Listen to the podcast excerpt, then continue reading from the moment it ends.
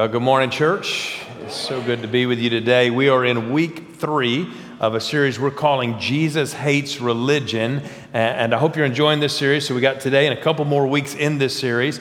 And we're getting all kinds of emails about life altering discussions that are happening. And we thank God for that. Uh, so, two more weeks after today. And then three weeks from today, we begin a brand new series that we're calling Won't You Be My Neighbor? And uh, there is a whole lot about that word neighbor in Scripture. And in fact, out of the mouth of Jesus, when he was asked, What is the greatest commandment? You know the first one love the Lord your God with all your heart, soul, strength, and mind. But he likened the second one unto the first one. And he said, Love your neighbor as yourself. And if we're going to take Jesus seriously, we have to take the commands out of the mouth of Jesus seriously. And, and so we're going to talk about neighboring. And, so you want to be there, but you also want to bring your neighbor uh, to that series. And, and so, uh, three things religion, politics, and football right? Those are the conversations and topics that always seem to bring the most passion out of people. And often you find people locked in uh, to their beliefs about any one of those topics. And it's anywhere along a wide spectrum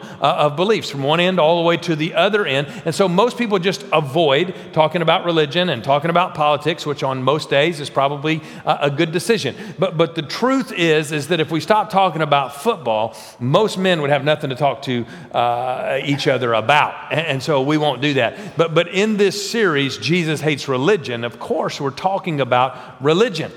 But to keep the conversation civil and, and, to keep the conflict to a minimum, I've gone ahead and set the context and defined the word religion for you. And my definition of religion is a man made path to God. Man made. We, we made it, trying to get to God. And in week one, we talked about the religion of self and we said that every path to God, every true path to God, every true path uh, to freedom uh, leads to a dead end, the, the end of self of self trust and of self effort. And then last week, uh, in week two, we talked about the religion of legalism. Uh, that's where you and I work and strive to try to please God and try to live the Christian life, but in our own power and our own strength instead of uh, Christ's power and Christ's strength. But here's, you, you need to write this down in your heart and on your mind.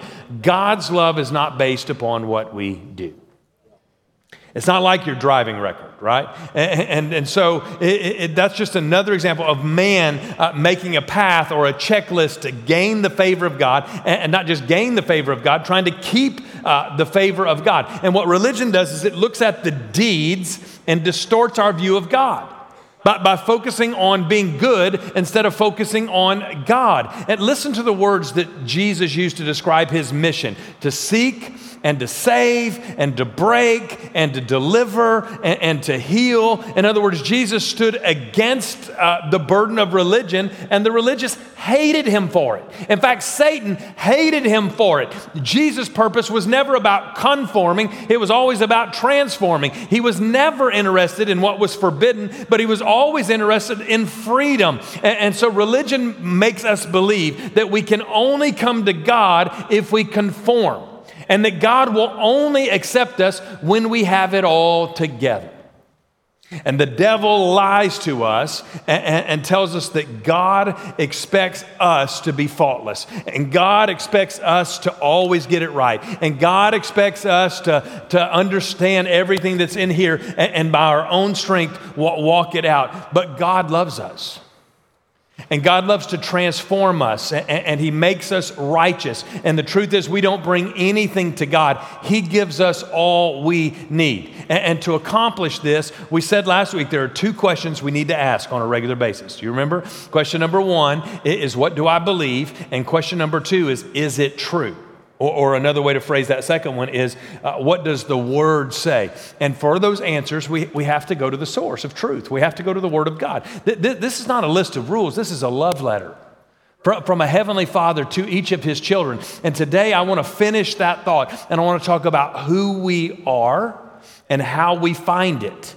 Who, how we find out who we are. Re- and religion, by the way, works against that and it tries to block us from discovering that. And, and, and so we have to find a different way around uh, religion and, into relationship. We, we, we, can't go through religion. And, and so, those two ideas, by the way, religion and relationship, hear me, they are in conflict with one another. They're in conflict with one another. And, and, and this uh, area that we're talking about today of knowing who we are in Christ and finding our true selves in Christ, listen, uh, re- relationship is what reveals our true identity. But what religion does is reveal inferiority. And that's what I want to talk about today is the religion of inferiority. And, and that word, in simplest terms, it means of low quality or of poor grade. Let, let me show you a couple of uh, Webster's definitions. Inferiority, less important or less valuable uh, in terms of our actions, acting or performing in a way that is comparatively poor or mediocre. And that last definition, it's amazing. But if you think that you are of poor quality, if that's what you believe about yourself, or you think that you are of low importance, or you think that you are of a lesser value, hear me, you will begin to act that way. And God never intended for his children to live with an inferiority complex.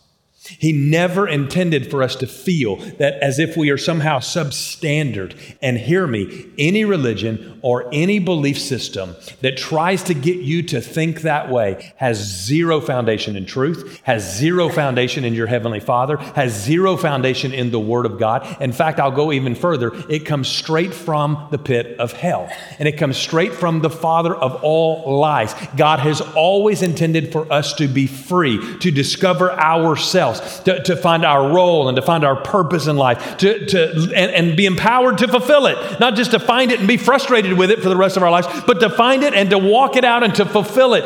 Hear me, that's what we're doing in this advanced track. We, we, today is week three of the advanced track. We've taken 98 people this month through the advanced track, through the first three weeks across all of our campuses. And we'll start it again at the first week of October. And if you've not gone through the advanced track, go in October at your campus to the advanced track. It's a four week class to help you find your place and your purpose in this world. And the religion of inferiority seeks to make us believe that we are less than enough that we fall short, that that mountain is too high. And in order to overcome our inferiority complex, we must do something to close the gap between us and God.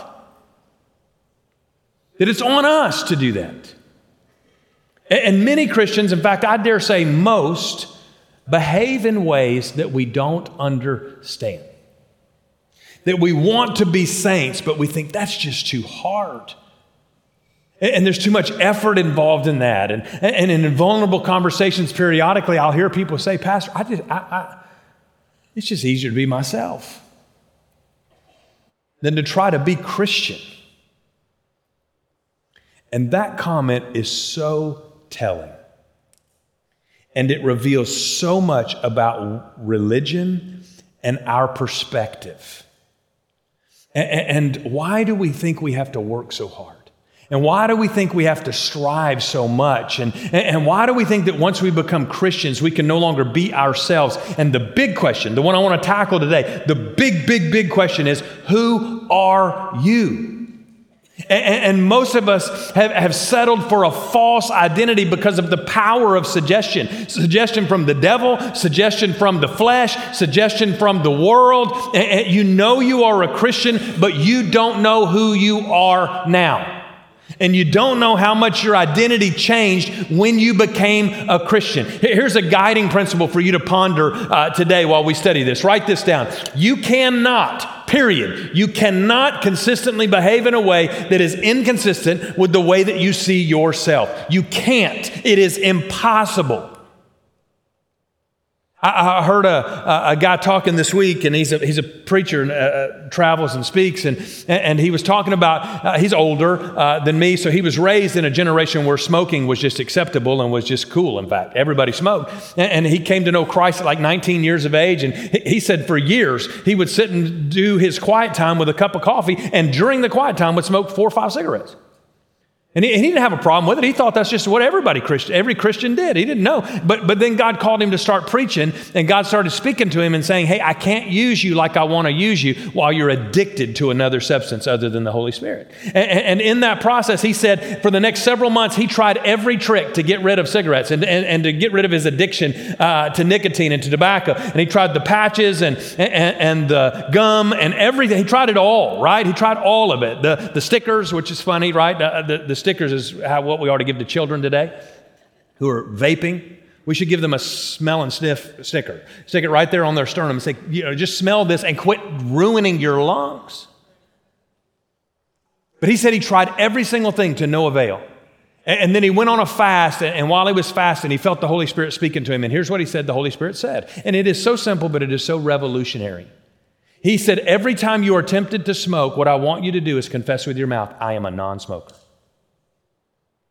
I am a non smoker.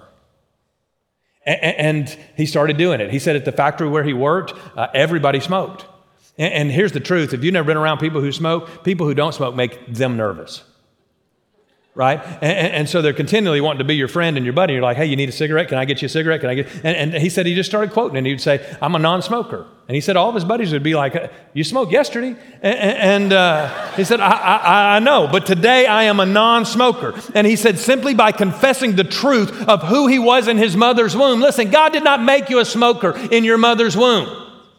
You've believed a lie. And he said, simply confessing who I was in my mother's womb now has changed my addiction to this nasty substance to the degree that he said now he's disgusted by the smell of smoke. Listen to me, men. Some of you need to start filling your mind and saying to yourself when a bad thought enters your mind, I am a pure thinker. I am a child of God. I do not think thoughts like that. That is not who I am. And next to a knowledge of God, listen, a knowledge of who we are may be the most important thing in all of Christianity. And Jesus said, You will know the truth, and the truth will set you, say it, free. It will set you free.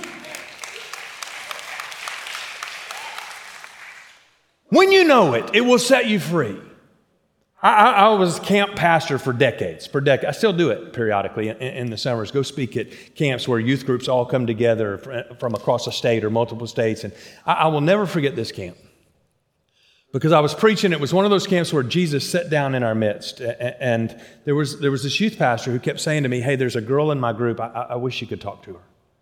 And then some of the volunteers the, eh, eh, who, who were a part of that youth ministry would say, Hey, Pastor Alex, if you could just spend 10 minutes, just 10 minutes with this girl. She, she has tried to commit suicide a couple of times, and God's really rocking her world this week th- through your preaching. If you could just visit with her. And, and, so the time came and the opportunity arose, and we sat down and, and, and we were having a Coke together. And, and this young girl, 15 years old, was overweight. She tried to kill herself a couple of times. And I looked at her. And I said, Her name is Miriam. And I said, Miriam, I want to ask you a question. On a scale of one to 10, in terms of acceptance from God, your Heavenly Father, where are you? Where do you believe you are on this scale of God's acceptance towards you? And she said, I'm a negative three. And it crushed me to hear a 15 year old girl say, I'm a negative three. And I just want to ask you today where are you? On a scale of one to 10, of how much does God accept you, where would you put yourself? And if you find yourself not fully accepted by God, hear me, it's going to be very hard for you to ever get close to Him. Why? Because we reject those who reject us, don't we? That's what we do. We don't get the job. Oh, I don't want to work there anyways. It'd be a sucky job. I don't want to do that. Right? That's how we do. And it's some defense mechanism that we have built up in ourselves. And if we feel rejected by God, we will reject Him and we will turn away from him and walk away from him. But even down deeper is you don't accept you, so you reject yourself. And, church, hear me. This is one of Satan's most effective tools to make us feel like God frowns upon us when he looks at us. And most Christians, most Christians have a spiritual inferiority complex, seeing themselves as a saved sinner a saved sinner who is trying their best to serve God the best they can. And it's not just the devil who tells us that, it's our culture. And our culture will pound it into our heads. In fact, let me just play a little game with you. Who, who is, who is LeBron James? Who is LeBron James? He's a basketball player, right? Who, who, who is uh, Denzel Washington? He's an actor. Who, who is uh, Bruno Mars? Every time I flip at that, I'm like, he's really pretty, actually. It's just freaky weird. Freaky weird. But do you see what's wrong with, with, with what you did there? By the answers you gave me as to who these three men are. You, you defined all three of these men by what they do, not by who they are. I didn't hear anybody say a father, a son, a brother, a friend. And it's not just famous people we do that with. We do that to ourselves, don't we? And we have these layers. It's kind of like those Russian nesting dolls. You remember those things? And there's all these layers of identity that we place on ourselves. And it's not just famous people. In fact, we do it with ourselves. Who is Alex Himaya? Right? If I were to ask you that question, many of you would say, I think he's an amazing pastor right? In, in, fact, he's, he's my pastor. But I, am not just your pastor, I, I am uh, an amazing husband to my beautiful and amazing wife, Meredith, right? And, and so I, am not just a pastor, I'm also a husband. But I'm not just a husband, I'm also the father. To, to these four beautiful children, Catherine, Elijah, Benjamin, and, and Limley. But I'm also the author of the book you've been studying. And I've written a really good book, actually. And 500 groups are studying it, and people, are, universities are calling and saying, hey, can we use this in our dormitories to lead small groups with these college kids? And it's phenomenal what God is doing. It, it is, it's unbelievable. But, but when I ask you who is Alex Himaya, I just want you to hear me say today, I am unbelievably, unequivocally offended that none of you said he's a rapper. He's a rapper. That boy can rap. And, and you're offended that I ever tried.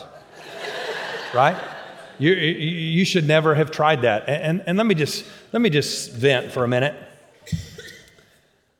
Several weeks ago, when I did that little rap and said, You can't get free anonymously, some local pastors, some pastors who watch us on social media reached out. And a couple of them said, You need to repent.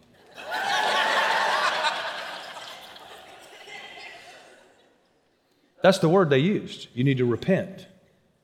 I said, That's a strong word. That's what you believe? And they said, Yeah, yeah, you, it's undignified. It's unholy. It is not how the preacher of the gospel communicates the gospel. You need to repent. To, to which I said, Watch the whole sermon and I'll take your call. He said, I don't, I don't need to watch the whole sermon. It's undignified, and I'm calling you to repent. And I resisted the urge to use this joker as an illustration last week in legalism. But since we're not talking about legalism, I can bring it up today.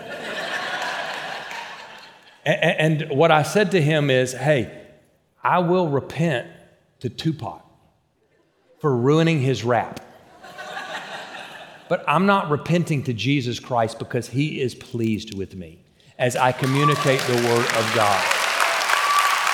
And, and, and, what I need to hear you say, listen to me. Listen, uh, some of you, if somebody asks you who you are, the first thing you would say is your name, right? But if they pushed and they said, now tell me about yourself, what are you going to say? And how you answer that question, hear me, it says a lot about where you place your sense of identity. And usually, what we do in our culture is we attach it to, to what we do. To what we do. And I want you to hear me declare over you today, church, you are not defined by what you do. You are defined by who you are and whose you are. And you are, uh, you are way more than your job. You are way more than your faults. You're way more than even your sexuality. And this culture wants to tell you that all you are is your sexuality. You are way more than your sexuality. And students, hear me. You're more than your social media influence. You're more than your athletic ability. You're more than your cheerleading ability. You're, you're more than your academic achievements. You are more than anything that you accomplish musically. And our culture has taught us that our identity is defined by our behavior or by our performance. And when our performance slips, which always happens, all we're left with at that moment is inferiority. But you got to hear me behavior does not determine identity, birth determines identity. And for the child of God, it's rebirth that determines your identity. And many of us have not discovered our spiritual DNA. Listen to what Paul said in 2 Corinthians 5. That means that anyone who belongs to Christ, that's another way of saying born again. You ever heard of that? Anybody who is born again, anybody who belongs to Christ has become a new creation. And in case you don't understand the Greek word there, Paul went on to explain it even further. And he said, The old life is, say it, church. It's gone. It's long gone. And a new life has begun. Do you, do you know what the root word of the word creation is? What is it? Create. You know how powerful that word is? In the beginning God made the heavens and the earth. He created them out of nothing. He made something. That means He did not improve upon you, He created you new. He made you a new person. You are not the same person you were before you were saved. Now, what, what do I mean when I say you're not the same person that, that you were when you, before you were saved? Well, first of all, you got to understand how we are made, and you got to understand our whole nature. Just like God, just like God, and this is biblical perspective, you are a triune being. You are one with three parts spirit, soul, and body. And, and you say, you talk about this all the time. Get it, and I'll quit talking about it. This is so foundational to everything we believe in Christianity. You are a spirit that has a soul that lives in a body. You were that way before you came to know Jesus Christ, and you are that way after you know Jesus Christ. Now, what is the Spirit? The Spirit is you. It's who you are. It, it, it, you're not a physical being with a temporary spiritual experience. You are a spiritual being with a temporary physical experience. And the Spirit is you that will go on forever and ever and ever either with Jesus in heaven or without Jesus in a place called hell. Now, the soul, what, what is the soul? The soul is your mind, your will, and your emotions. And, and within your soul, you are born with what is called a sin nature. We're all born into sin. We all have a sin nature. Before we come to know Jesus, that nature reigns. Why? Because before we come to know Jesus, we are possessed by the devil. Before you freak out at that phrase, possession means ownership. That's what it means. You're owned by the devil.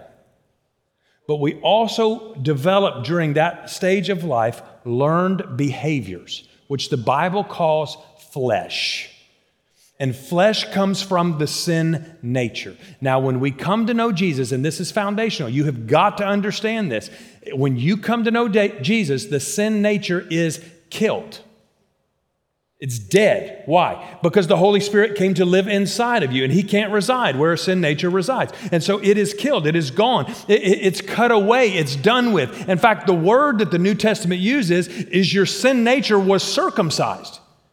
It's gone. It, it, it's rotting somewhere. It is dead and gone, but there is still the flesh. And the flesh is that learned behavior that, that we have to deal with the, the rest of our lives. But, but the sin nature is killed, it's done away. How do I know that? Because the Bible says we're new creatures. Ephesians chapter 2 and verse 1, Paul says that God has brought to life those who were dead in their sins. And so our identity is none of these things.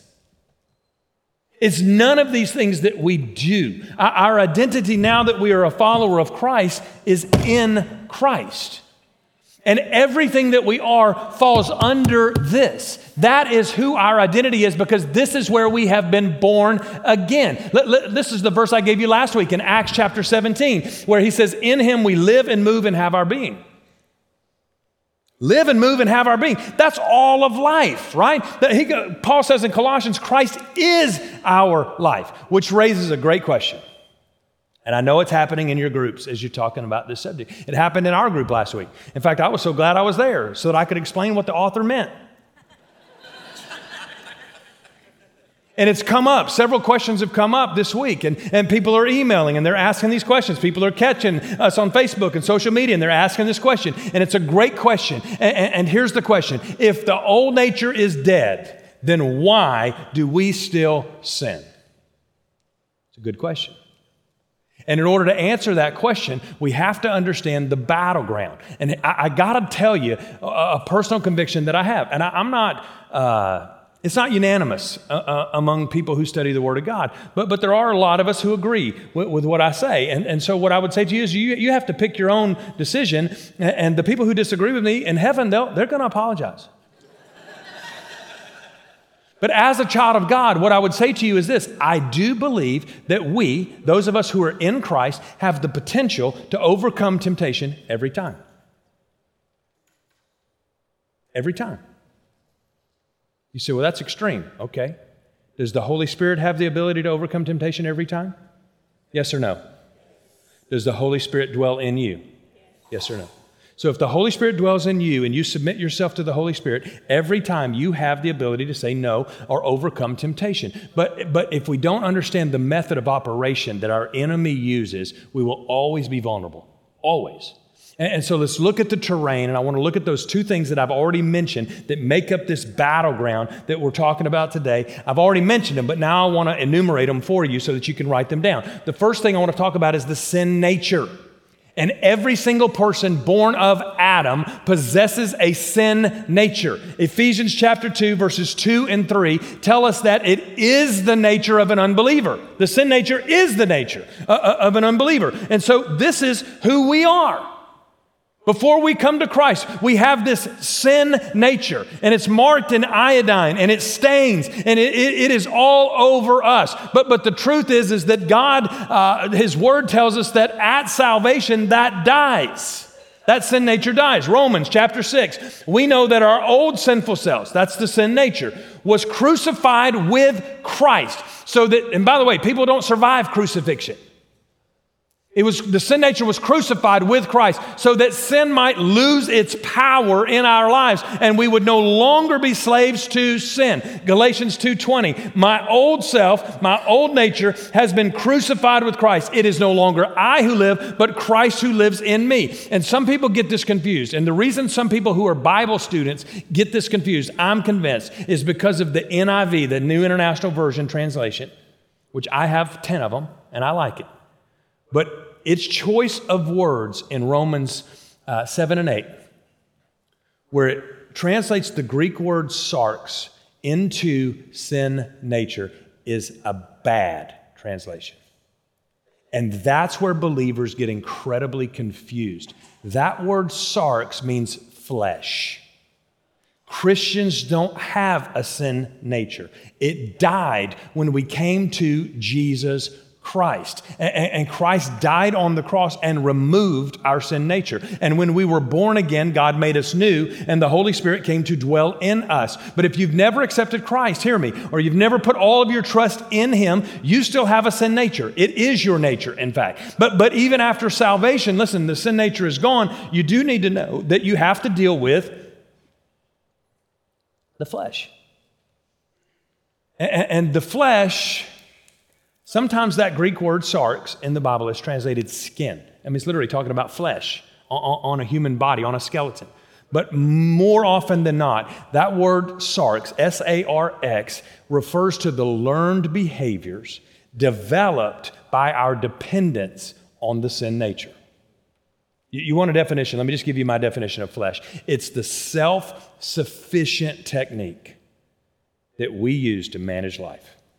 That's what flesh is. Self sufficient or man made technique that we use to manage life. Look, look at Galatians 5 for what the flesh wants as opposed to what the spirit wants, and what the spirit wants as opposed to what the flesh wants. They are opposed to each other. So you don't do what you want to do. That is the answer to the question why does a believer in Christ who has no sin nature continue to sin? That, that we're talking about learned strategies that we employ in our lives or behaviors that we have learned from handling life apart from Christ. And our flesh did not die. Our learned behavior is still there, and it is stored in our flesh, and it is in, it's in our brains, and it's ready to be activated at any moment. We are not depending on God.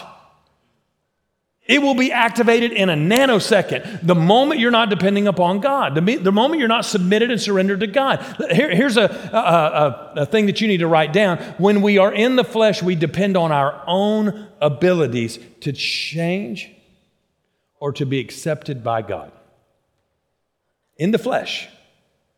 We're depending upon our own ability to change and our own ability to be accepted by God. And in the world that you and I have been raised in, we tend to believe that the way someone becomes righteous is to do righteous things. And that's silly. And the truth is, we don't become sinners by sinning. We were born sinners. We sin because we are born sinners.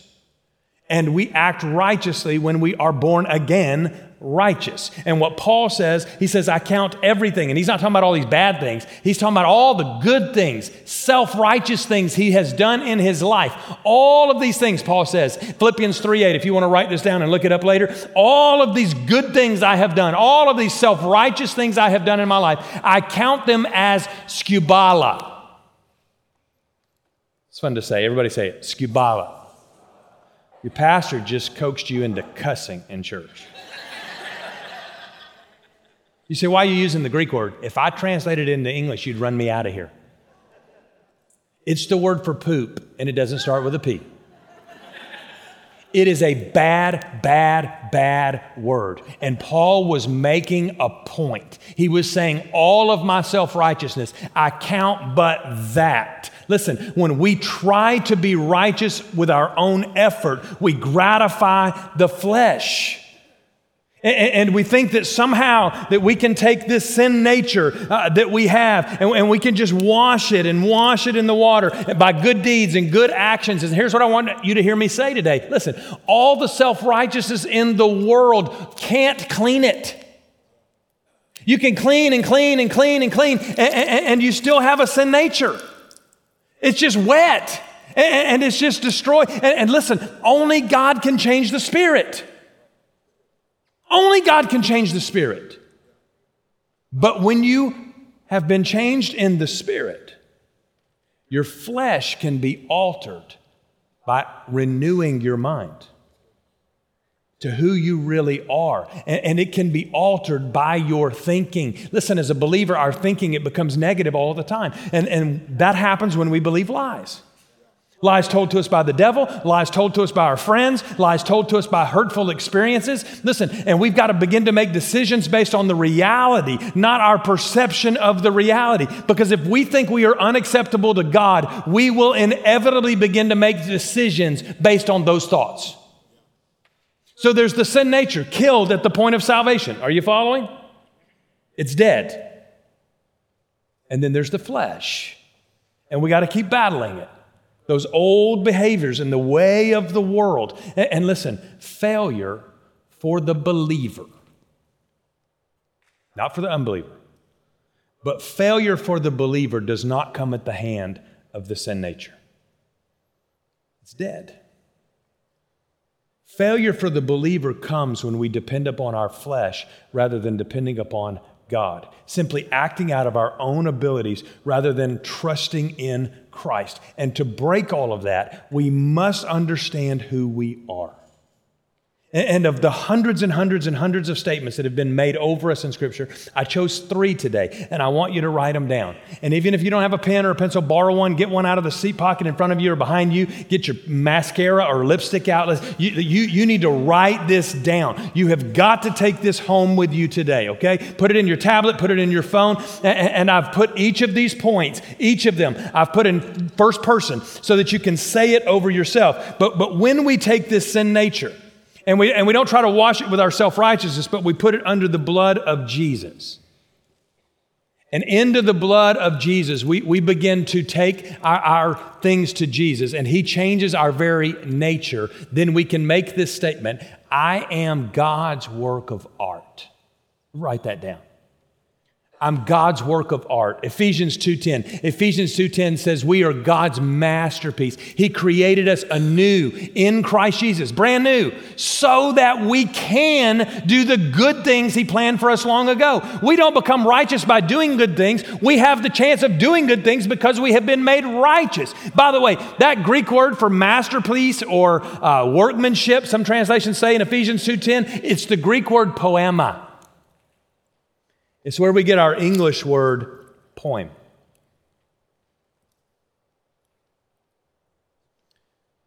Which means that God has made you a heavenly piece of poetry. Which rap is poetry, by the way, punk.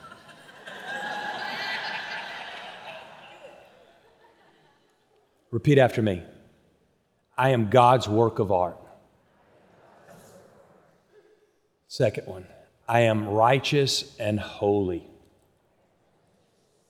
Romans 5:17 the sin of this one man one man it's not fair the sin of this one man Adam caused death to rule over us but to all who receive God's wonderful gracious gift of righteousness Righteousness is the gift He has given us. We'll live in triumph over sin and death through this one man, Jesus Christ. It's not fair that Adam's sin is, is imputed on me or imparted on me, right? It's not fair at all. But you know what? I'll take that deal. If the righteousness of Jesus gets to be put on me, listen, your spirit was filled with righteousness at the point of salvation. Remember, who you are at the spirit level determines who you are in your identity.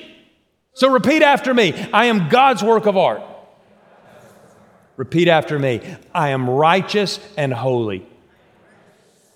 Now, now, here's the third one. I want you to write it down. I am fully accepted by God. Ephesians chapter 1, verse 6. So we praise God for the wonderful kindness that He has poured out on us because we belong, not because we did because we belong to his dearly loved son. Church, hear me today. Hear me, hear me, hear me, hear me, hear me. You don't have to change a thing to be fully accepted by the Father. It is not based on what you do, but on whose you are. Pastor, I don't feel like a work of art. That's not how I feel. I don't feel uh, holy and righteous. I don't feel completely accepted. Listen, you must decide whether you're going to live by feelings or, or you're going to live by the truth. And, and you have to declare the truth over yourself. I am a work of art. I am holy. I am accepted and I am righteous. And my sin nature is completely gone. It has been washed away and circumcised away from who I am. Listen to me. Are you going to go by what you feel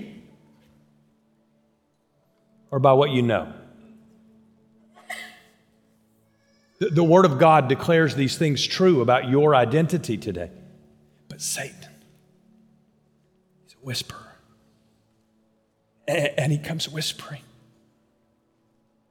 in the ears of the children of the king. You have to act righteous. Sounds so right.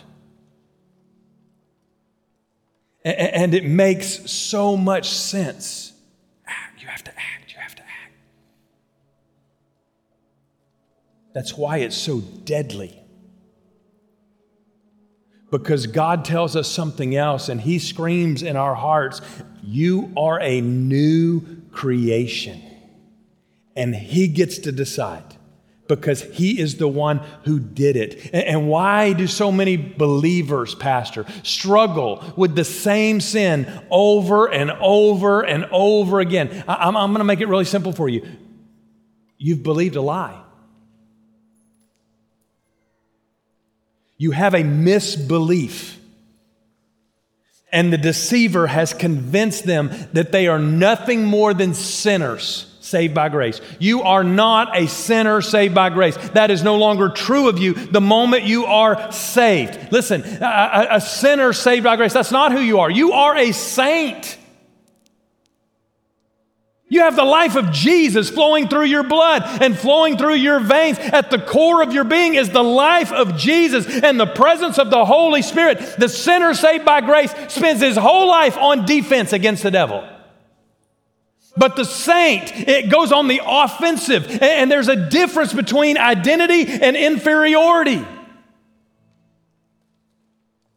None of you have ever looked at a butterfly and said, That is a beautiful converted worm. You've never done that. That would be ridiculous. But that's what it is. After all, it's a converted, beautiful worm. But we don't see it in terms of what it was. We see it in terms of what it is. And hear me, I'm not saying that understanding your identity will cause you to never sin again. But when you do, you will see it as foolish. You'll see it as inconsistent. You'll see it as not befitting for a child of, of the king. When you don't know your identity and you sin, you will feel condemnation. But the Bible says there is no condemnation on you. There is none. It doesn't belong on His children. Renew your mind to who you are. Renew your mind to the fact that you are a saint. The Bible says that in the New Testament 63 times over you. And in the Old Testament, this forgiveness thing, it was imputed. But in the New Testament, it has been imparted. Imputed is a legal standing, imparted is a literal event. And in the days of grace, we're literally given the righteousness of Jesus Christ. We're given it as a gift on us. And it's overwhelming when you understand that. When my children were little, Meredith bought this book by Beth Moore, and we used to read it to, to the kids. I encourage you to get it if you have small children, our, our grandchildren. It, it, this one is called A Parable About the King. I think it's been retitled to My Princess, My Child. I'm not going to read you the whole book, but I, I, you would love it if I did. But I'll just summarize the story little girl, princess, about eight years old, was told by her daddy, the king, to clean her room. Which she thought, we have people to do that. Why would he ask me to do that? And she got mad. She began throwing her clothes out of the door, out of the drawers, and she thought, I'll just leave my room a mess. And she found her most undesirable clothes and she put them on and she snuck out of the castle to go play with the peasant children. And while she began to play with them, she tripped in the mud and she was all dirty just like them. And they invited her to play stickball, and when she would miss the ball, she would curse just like them. And, when the behavior was, was judged, she was behaving just like them. And, then down the street, one of the boys begins to scream, Come, come, they're coming, they're all coming. And so all the children ran off. And so, just like them, she followed along and, she made her way to a crowd where there's a crowd uh, watching something. They couldn't see what they were watching. And, and, so the children began to elbow their way through the crowd, trying to make their way through these dignitaries who were dressed beautifully. The dignitaries turned and looked at them and said, Get off of me, you filthy child. To which she responded, I'm not a filthy child, I am a prince. And her words faded off because she looked just like them. And one of the children said, We're not going to be able to make our way to the front. It's no use. Let's climb that tree. And, and so they went and they climbed the tree and began to watch. And, and, and, while she was taking her turn to climb the tree, she was inexperienced at climbing trees. And, and so she fell down and ripped her dress and, and, and skinned her knees and her elbows, and she wanted to cry. But she was not about to cry in front of them because she was just like them. And so, just like them, she cursed in that moment. And she asked them at the top of the tree, What are you looking at? And one of the children uh, uh, screamed down to her, said, Don't you know a king when you see one? The parade was coming and the king was in it. And as she made her way to the top of the tree, she watched her daddy get out of the coach. And when he did, everybody else bowed except for the king. And one of the boys looked at his friends and said, We can hit him from this angle with our spit wads. I think I can hit him in the face. she said, You can't do that. They said, Why not? She said, He's the king. So what? He's not just the king, he, he's my father. They said they laughed and said, He's not your father. You're just like us. You don't have a father. And she began to cry and say, You can't, it's, he's my father. And they made fun of her, and she fell out of the tree and she began to run home to the castle. And halfway to the castle, she began to notice the stinging in her elbows and her knees and the blood coming out of the wounds. And, and she felt so ashamed and so embarrassed and so tattered and so undone. And as she made her way into the castle grounds, uh, she went to the door, the back door, the secret door, and it was locked. And she went to the next door and it was locked. And she went to the next door and it was locked. And she knew in her heart what she was going to have to do was to go through the front door.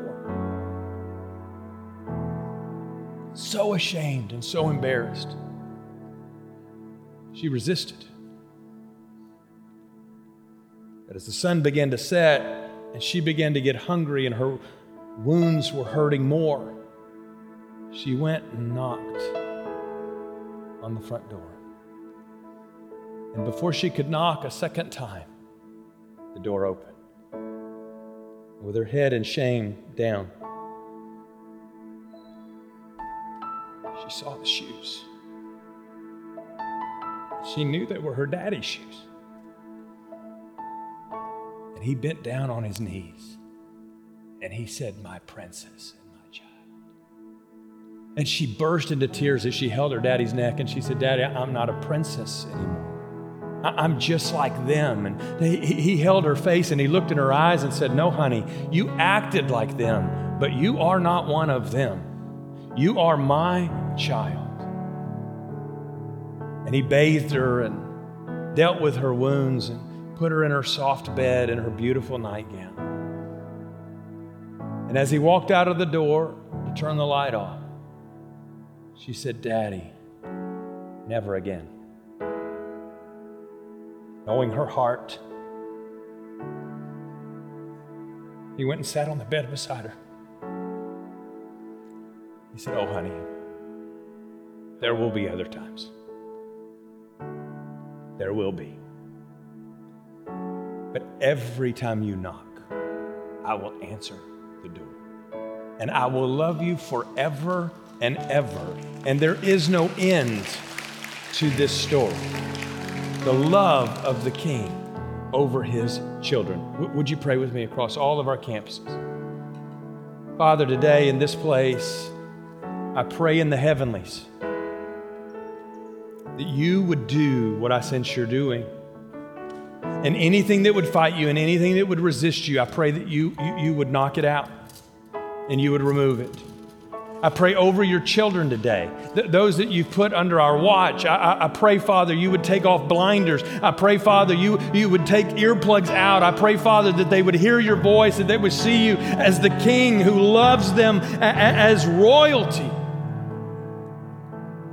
Father, I pray today that you would break bondages that have held my brothers and sisters for decades, some of them a lifetime simply by helping them know who they are and whose they are. And if you're here today and you've never trusted Christ, you don't have a relationship with the King. I want to invite you to take that step of faith today, and, and I want to lead you in a prayer. And you say, Maybe you're here for the first time. You say, Pastor, I don't know how to pray. That's okay. We're so glad you're here. I, will pray it one phrase at a time so that you can simply repeat after me. But I don't want you to just repeat after me, I want you to pray it. You're not going to pray alone. You're going to hear men and women all around you at every campus praying with me. But if you want to come to know your Heavenly Father, would you just pray with me and say, Dear God, I know I'm a sinner.